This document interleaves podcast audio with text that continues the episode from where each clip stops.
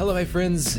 This week I've got a narration for you of an article that I wrote back in 2016 called Challenging Empiricism with Poker. It's about the relationship between rationalism and empiricism, and a very similar little chapter made it into my book, Square One The Foundations of Knowledge. So if you like this narration, you might like that book. Enjoy. Poker is the most challenging game I've ever played.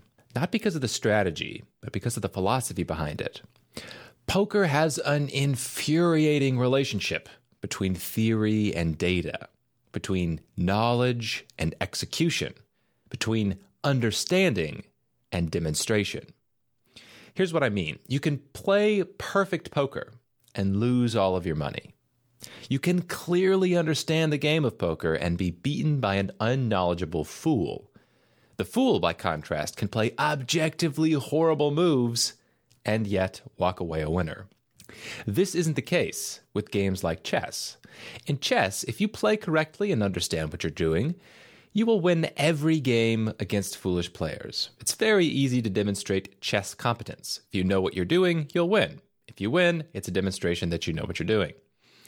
We could explain this away by saying, ah, well, poker has an element of luck, but chess has no luck. That's the difference.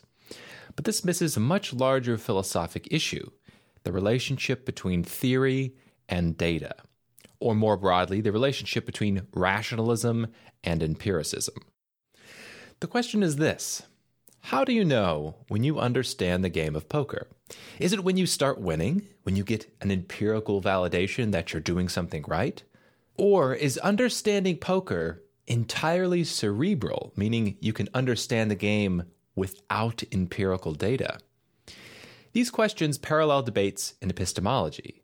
How can you understand knowledge about the world? Can you merely sit in an armchair and think about it? Or do you need to go out into the world and gather data? Furthermore, what happens when the data isn't in accordance with our theory? Do we revise the theory or do we dismiss the data? Traditionally, rationalists, roughly speaking, say this Knowledge is ultimately based on rational analysis. You can know certain things by sitting in an armchair and thinking about them.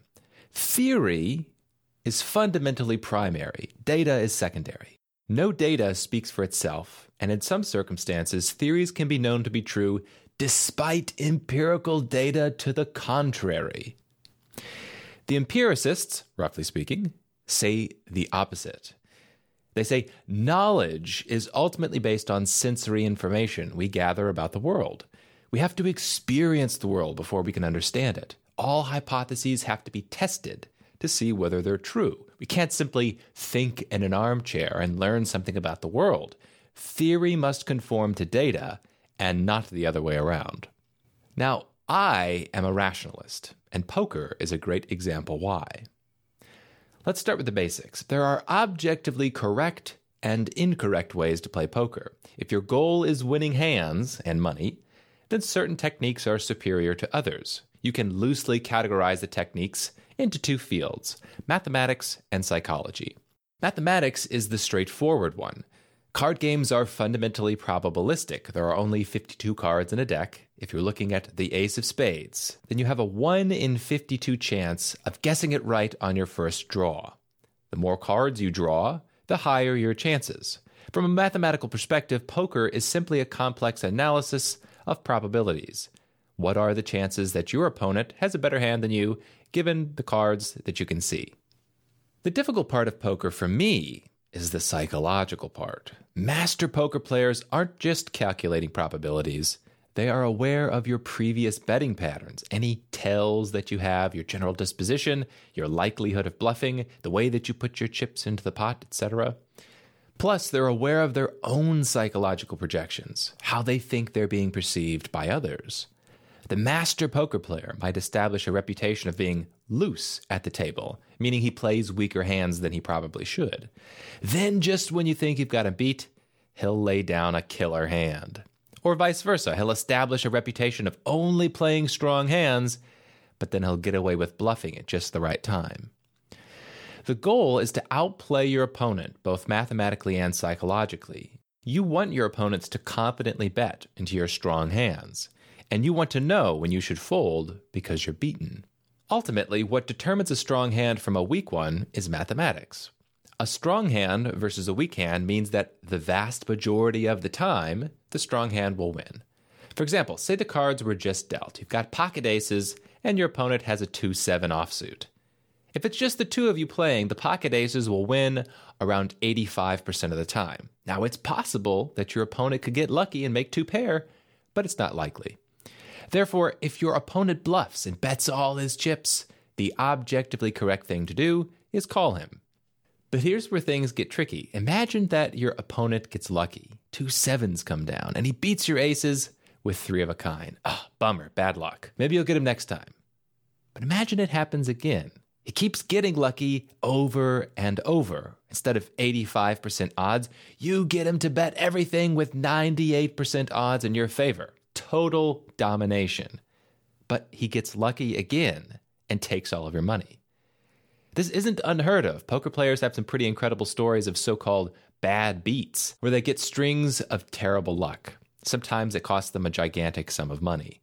This happens because of variance the inherent randomness in card games. It's like flipping a coin. If you flip long enough, eventually you're going to have an unusual streak of 20 heads in a row. Let's examine this a little deeper.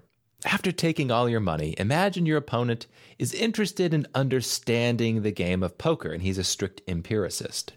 You explain, my friend, the reason you won isn't because you were playing better poker. In fact, I was outplaying you every single hand. You simply got lucky.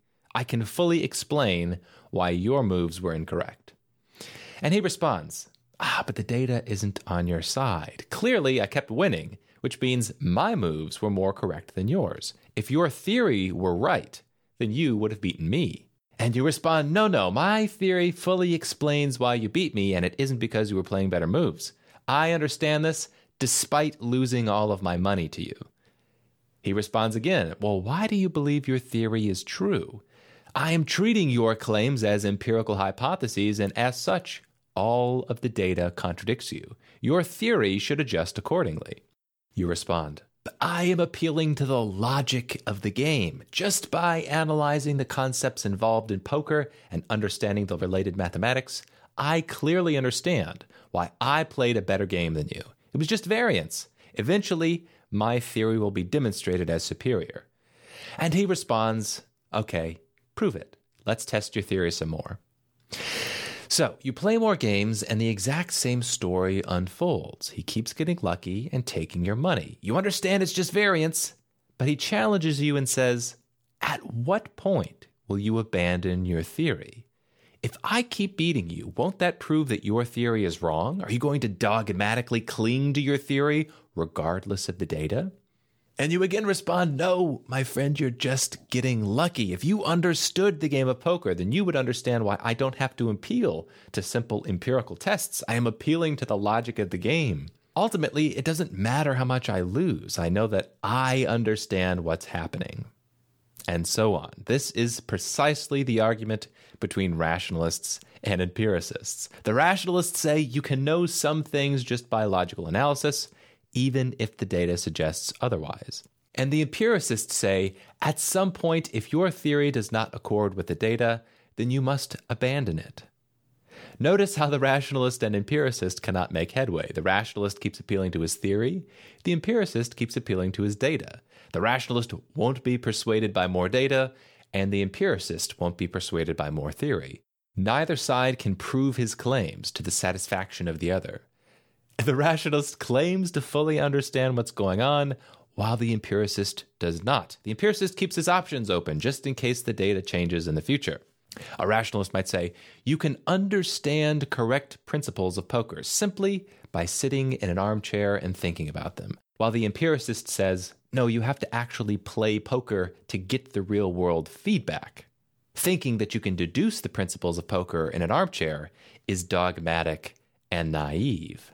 Now, as a rationalist, I can't help but conclude that the empiricist is dead wrong and he's sticking his head in the sand. You can indeed understand certain truths in poker regardless of the data, and no data will convince me otherwise. That isn't because I'm being dogmatic, It's because I see the logical framework behind the game of poker. And logical truths, as I keep writing about, are not open to revision. They are necessarily true. You can rationally deduce certain principles of poker for the exact same reason that you can know square circles don't exist logic. It's a matter of pure logic. You don't need to go out and test whether square circles exist. They certainly don't, nor will they ever. However, this is where rationalists can end up being dogmatic. There is one respect in which any careful rationalist needs to revise his theory. What's a more plausible explanation that your friend who keeps beating you, even with inferior hands, is simply defying the laws of probability over and over and over? Or that he's cheating? Perhaps it's the case that one of your fundamental rationalist assumptions, the randomness of the 52 cards in the deck, is mistaken. Maybe your friend is playing with a couple aces up his sleeve.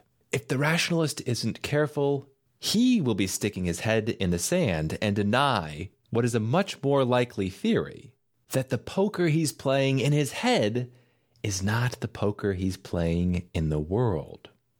The poker in his head is dealing with an untampered with deck of 52 cards, and the poker in the world is dealing with a tampered deck. So if you have a theory that is not matching up to the data that you're gathering, it doesn't matter how logically airtight and pristine your theory is, you've got one of the axioms wrong. One of your basic assumptions is simply incorrect. Now, this phenomenon of understanding the logical framework of a topic is not unique to poker. Every area of thought comes with an inescapable framework that you can analyze. You can call it conceptual analysis. It's the realm of pure logical reasoning, not empirical hypothesizing. Economics is my favorite example. A limited set of truths can be known with certainty. They are logically necessary given the concepts involved. There are plenty of empirical hypotheses in economics, but none of them contradict economic theory. You might even say that the theories are the presupposed conceptual framework into which empirical data gets added. Specific economic data doesn't necessarily contradict sound economic theory, just like the specific results of poker hands will never contradict the theory of poker. The data only makes sense in the context of the theory. It doesn't matter how many times in a row pocket aces loses to 2 7 offsuit, the truth is a simple matter of logic.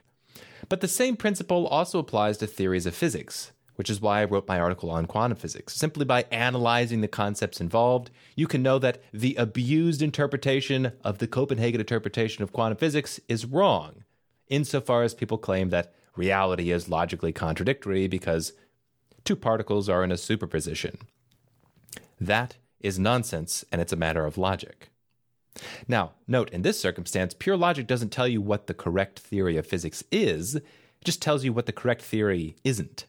There is certainly a role for testing theories and coming up with concepts that are empirically derived rather than logically derived, but this is a topic for another article. The case for rationalism is most clearly made with strictly logical examples. In certain circumstances, you can indeed understand something regardless of the data. And that doesn't mean that somehow you're an enemy of the scientific method. The resolution is simple. Not every proposition is an empirical hypothesis, and some theories can be accurately deduced from an armchair.